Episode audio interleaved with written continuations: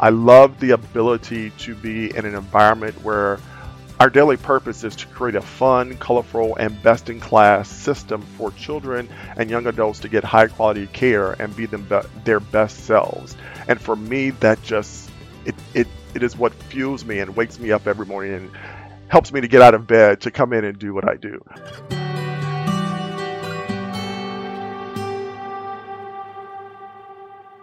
The Medical Alley podcast is brought to you by MentorMate.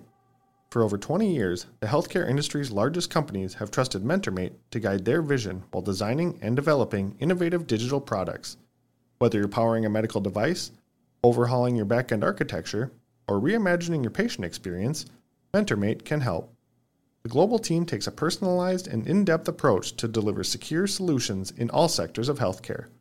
With deep expertise in design, development, cloud, and software support, MentorMate helps healthcare clients administer state of the art care through technology. Trusted guidance, global expertise, secure integration. MentorMate delivers digital transformation at scale. Learn more at mentormate.com.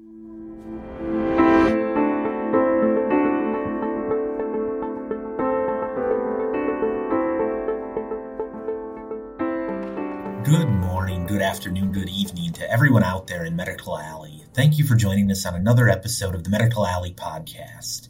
I'm so pleased today to be joined by Thomas Harris, who's the Chief Operating Officer at Gillette Children's. We're going to have a, a bit of a conversation about him, about the pediatric health community, and about what's going on in healthcare.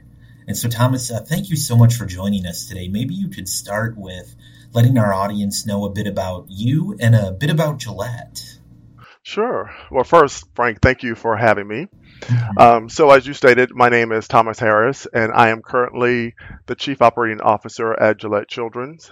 I've been a part of the Gillette family for a little over a year, um, and prior to joining Gillette, I was the Vice President of Pediatrics at Ochsner Health System in New Orleans, Louisiana. So I'm originally from Louisiana and still classify myself as being a Southerner and a country boy, um, which is where I spent most of my life. Um, but then I did live for 15 years in California. Oh, very nice, very nice. Yeah. Well, super glad to have you here today. And I think I'd be remiss if I didn't mention uh, it is Gillette Children's 125th anniversary, isn't it? Yes, it is. Um, and we are super excited um, about what this year will hold for us. And, you know, as we celebrate our 125th year anniversary, um, we are reflecting on our past and our history and the foundation that was started um, with the institution back in 1897. And we, you know, were the first hospital in the United States to treat children with disabilities. And so since then, we have continued to hold true to our mission by specializing in treating complex brain, bone, and movement conditions that begin in childhood. Um, so we provide very comprehensive services by highly trained specialists with a focus on an integrated team approach as well as family centered care. So, for those of you that don't know a whole lot about Gillette, um, our main campus is located in downtown St. Paul, but we have clinics throughout the Twin Cities and greater Minnesota. Um, and so, as an organization, we are truly united by a vision of a world in which every child is able to create their own story. And this vision drives all that we do here for every child in our families who find their way to Gillette. Oh, that is awesome. I, I'm always impressed by the people and by the organizations that commit themselves to pediatric health, to children's health. And you've you've worked most of your career, if not maybe almost your entire career, in pediatric health. Was there something that drew you to that, or why that focus, that commitment? Yeah, much like providers settle on a specialty, I felt that pediatrics and children's health was it was the best fit for me. Um, I originally decided on healthcare as a career because I wanted to become a physician. And so at that time, when I was uh, deciding on what specialty I wanted to go into, I was teetering between OBGYN and neonatology because I felt that the greatest way to give back to the world was to either help bring life into the world or improve the quality of life for our youngest human beings. Um, but then I decided that I was not going to go to medical school, but instead uh, was going to embark upon a career in healthcare administration. Um, and through various positions that I held throughout my career, you know, I've been on the adult care side, I've been on the health plan operations side, um, and then once I got into peds, peds just pulled at my heartstrings. Um, you know, it just felt comfortable to me. Um, I love the ability to be in an environment where our daily purpose is to create a fun, colorful, and best in class system for children and young adults to get high quality care and be them be- their best selves. And for me, that just it, it it is what fuels me and wakes me up every morning and helps me to get out of bed to come in and do what I do. Uh, and so that's why I've chosen PEDS as you know my kind of healthcare specialty.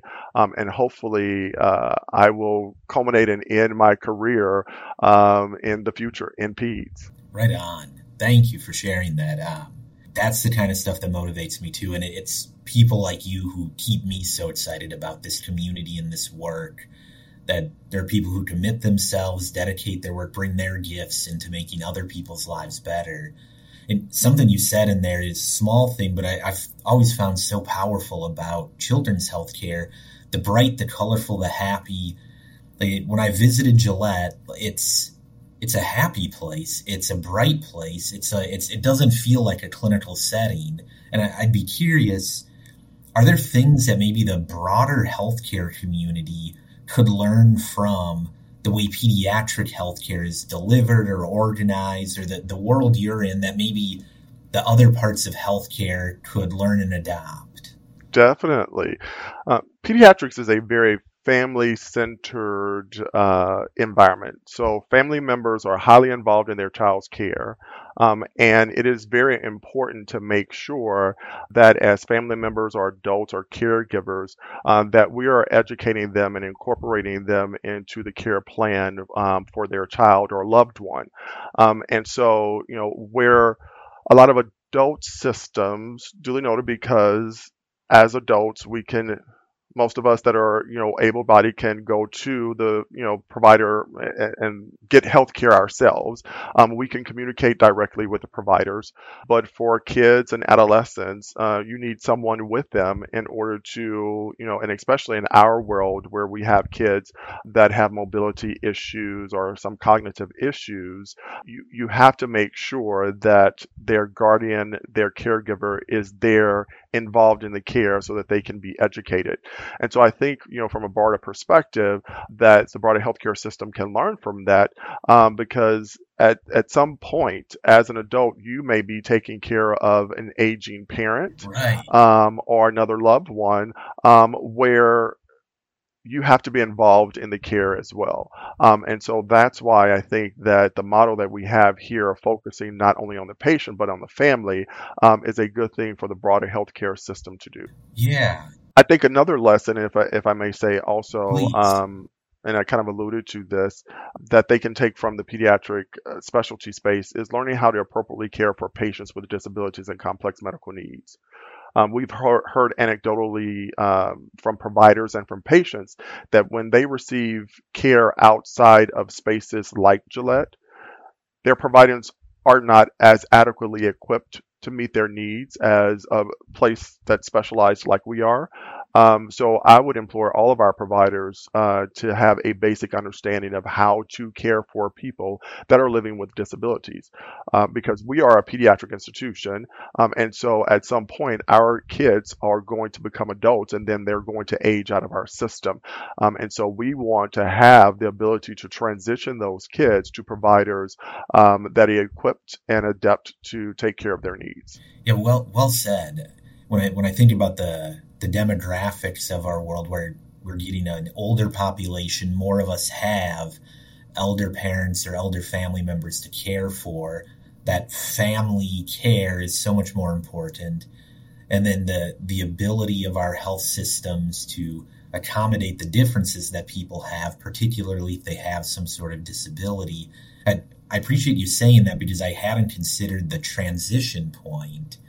That if I if I'd been receiving care from Gillette for all my life, maybe, and then now at a certain age I'm transitioning into a different environment, that could have a, a deleterious effect on my care um, if that's not handled well, if care providers aren't prepared for it. So yeah, well well said. Thank you for sharing that. You're welcome. Yeah, you're welcome. And you know, it's something that we focus on. Um, we have a, a, committee here at our organization uh, that is centered around transition of care. Ah, Um, and they do a lot of planning for us. Um, and it's something that we here at Gillette take very seriously.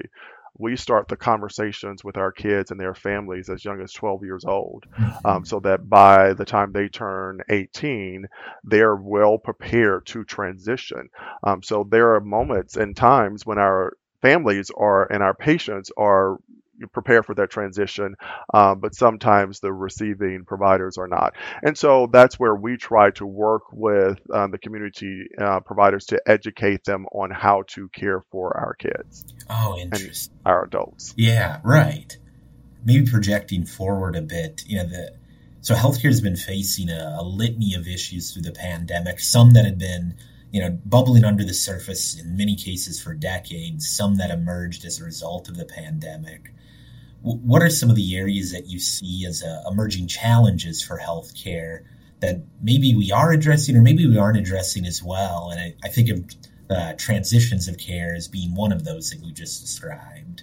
So one of the biggest things for me um, right now is just the cost of healthcare. Um, it's right now an expensive model. From a provider standpoint, um, it is expensive for us to provide healthcare um, because of the litany of things that we have to do to even prepare for a visit, um, as well as execute on that visit.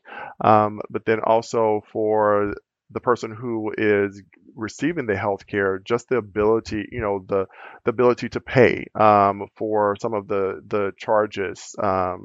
You know, it's a it's a very costly model, I would say, um, and so we have to look at a way that we could pull cost uh, and expense out of the healthcare system, as well as work on higher levels of reimbursement, especially for um, those individuals who have state funding. Um, in the pediatric world, a large percentage of our patients are Medicaid patients, and unfortunately, uh, Medicaid is not the best payer.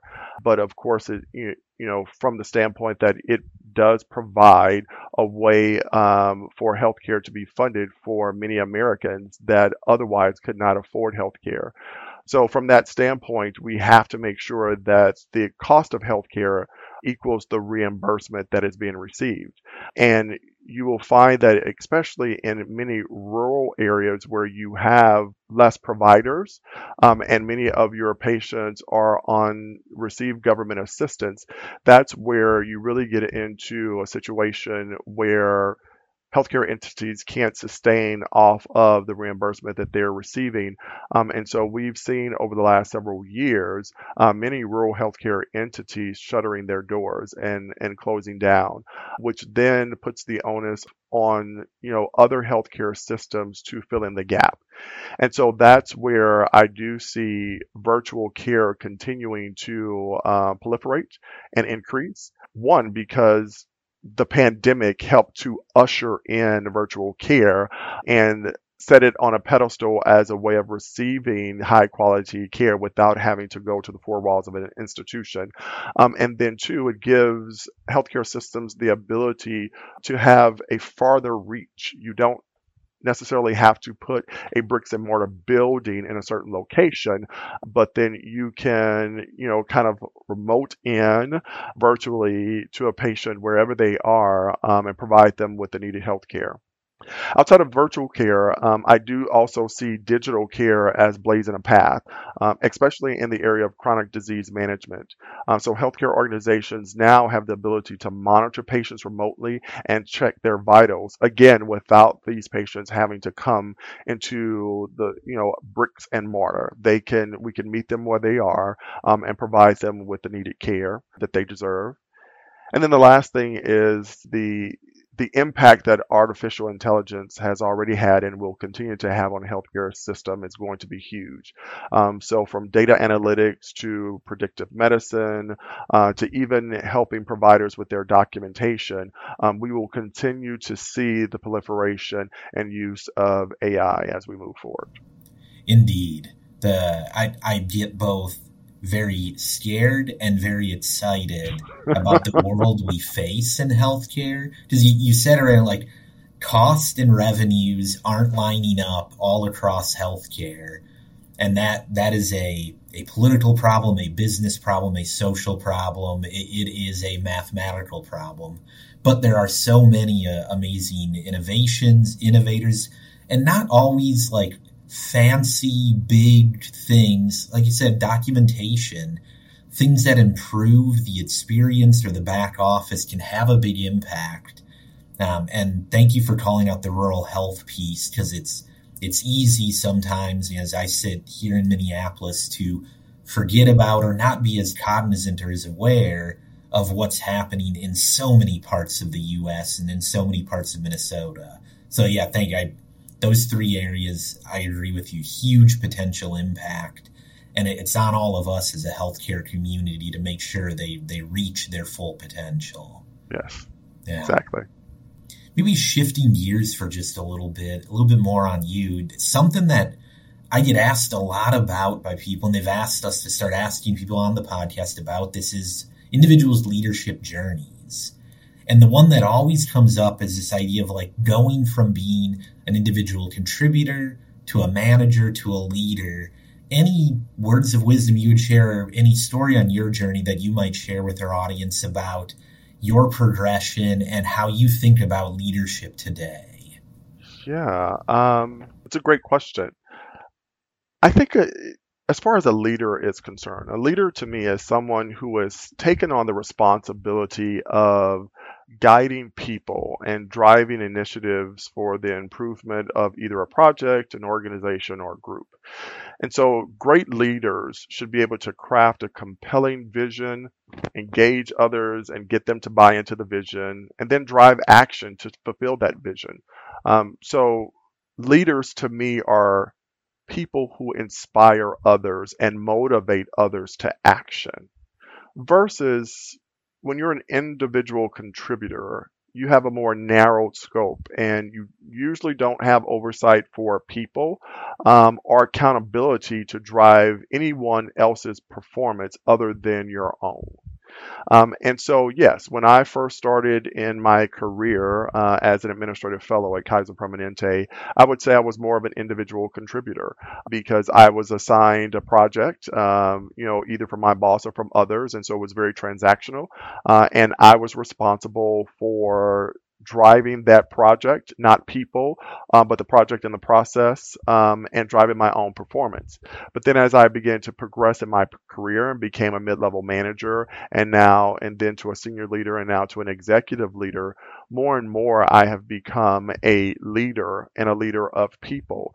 Um, and so I'm not always down in the weeds. I'm not always developing the process, but I'm inspiring and motivating my team members um, and people who report up through my hierarchy to develop the processes to implement and execute um, and then drive toward results. Indeed. And you, you mentioned inspiration a couple of times. Where, where do you draw inspiration from? I draw inspiration from my faith. Um, I am believer. I am a believer in God and a higher power, um, and so through my faith, I you know I draw that that motivation and that inspiration, and then I also draw inspiration from my family, from my parents, from my sister who is also in in healthcare. Um, she and I talk a lot um, because she is in healthcare administration herself. Um, and so uh, we commiserate a lot. And then I also draw inspiration from my immediate family, like my wife and my daughter, um, who hold me up and support me on a daily basis. Right on. Thank you. Switching as we come into the end of this now, just a couple of quick hit questions, get a little bit of perspective from you. I'm always curious. This is truly me personally, because I'm always looking for recommendations. What are you reading lately? Any good books you might suggest? Yeah, um, I've just started reading, which I know I'm a little bit late, uh, but I've just started reading the 1619 Project by Nikole oh, Hannah Jones, yeah. um, which is starting out to be a, a great read and um, history and facts that I'm, you know, that I just did not know. So I'm starting to read that. I recently finished Can't Hurt Me by David Goggins, which was a great read. Um, he, yeah Yes. Um, that book really taught me that your mind is capable of more than what you think, mm-hmm. um, and that there's always a deeper level that you can dig into um, to produce results. Um, and so it, it, was very inspirational. Um, great read. Um, so if you haven't read it, I, I, think you know it's a great read, uh, as well as watching some of his videos. He's he's very inspirational. And so if you're struggling with anything, with self confidence or um, with determination, or if with commitment uh, to things. That book and his videos are very inspirational and will teach you how to dig a little bit deeper in order to find that inspiration uh, to push yourself uh, to greater heights. Right on. Yeah, two great recommendations. 1619 Project is fantastic. David Goggins keeps popping up. I haven't had a chance to read that yet. That's one more check of I gotta get the book and read it. Next one, also a little bit selfish on my part, I will freely admit. But if I were to go to New Orleans, where is like the place I've got to make sure I eat? So I would say, Frank, that that's probably the hardest question that you've asked me, because there are so many great yeah. there are so many great restaurants in New Orleans that you just right? can't choose one hard. That's hard. I'll take three. I'll take five. Yeah. yeah. So I will say, um, you know, one of my favorites is Commander's Palace, and Commander's is a staple in New Orleans. Um, and the reason why I say that is because when you couple the food with the excellent customer service there, it is a you know culinary experience that you will never forget. Um, and so, you, you, know, I remember the first time that I went to Commander's Palace, I was hooked, and it just became one of my favorites. Um, and so, if I was having a lunch meeting or if I just wanted to go out to dinner, um, I would always check at Commander's Palace to see if I can get in. Um, so, not only great food, excellent customer service, but you cannot beat the 25 cent martinis. yeah. That, okay. I mean, where can you go and get a good martini for 25 cents? You can't. Um, so I would say that would be one place. Um, and then there's another place in the Bywater area in New Orleans called Cafe Degas. Uh, and it's a small restaurant, uh, but they have great food. And um, if you ever go there, you have to try the ravioli stuffed with crawfish. It's a must. Yes. Thank you. I appreciate that. And I, I love crawfish, love pasta. That works great. Last question. Biggest surprise as you went from LA and New Orleans to Minnesota as far as the healthcare communities, like comparing and contrasting the different healthcare ecosystems you were working in in each of those places. Yeah, put all the hard ones right at the end, right? Yeah, you did. I would say here in Minnesota, you have a lot um, more than in Louisiana, um, and I would probably say more than in Southern California because in Southern California as well as Louisiana, you have some health systems that really dominate the market. You know, I'm going to go out on a limb here. Um, in California, I would say that Kaiser Permanente dominates the market there. In Louisiana, Ochsner Health System, which is the health system I used to work for, dominates the market. It's the largest nonprofit health system in Louisiana um, and growing in the Gulf South. Um, here in Minnesota, you have many health systems that are um, you know big major players in the market um, of course you know there are some that you know, because of name recognition that stand out amongst the others. But the healthcare landscape, I guess where I'm going, is very rich here. And you have a lot of options for healthcare and great healthcare entities at that. Um, and so that was the the surprising thing that, you know, you don't have like the Ochsner health system or the Kaiser Permanente dominating Minnesota. You will find good healthcare through various means here in the state and the healthcare options as far as systems go, um, I think are are a lot more plentiful here. Interesting. No, that, that's a great perspective because, and it's a helpful one because I think we often think about how consolidated the healthcare community is here compared to what it was 20 years ago, but relative to other parts of the country it's not that consolidated. So that that's that's an excellent perspective. Thank you. Yeah. yeah. Right on. Well, Thomas Harris, thank you so much for taking the time today, sharing a bit of your perspective, a bit of your story. We appreciate you being a part of the Medical Alley community and spending some time with us today. Well, it's my pleasure uh, to participate in this podcast and uh, happy that you asked me to be a part of it. Indeed. And, folks, that's another episode of the Medical Alley podcast. If you're not already a subscriber, make sure to check out medicalalleypodcast.org, or you can find us on Apple, Spotify, Stitcher, or wherever you get your podcast fix. Until next time, have a great day.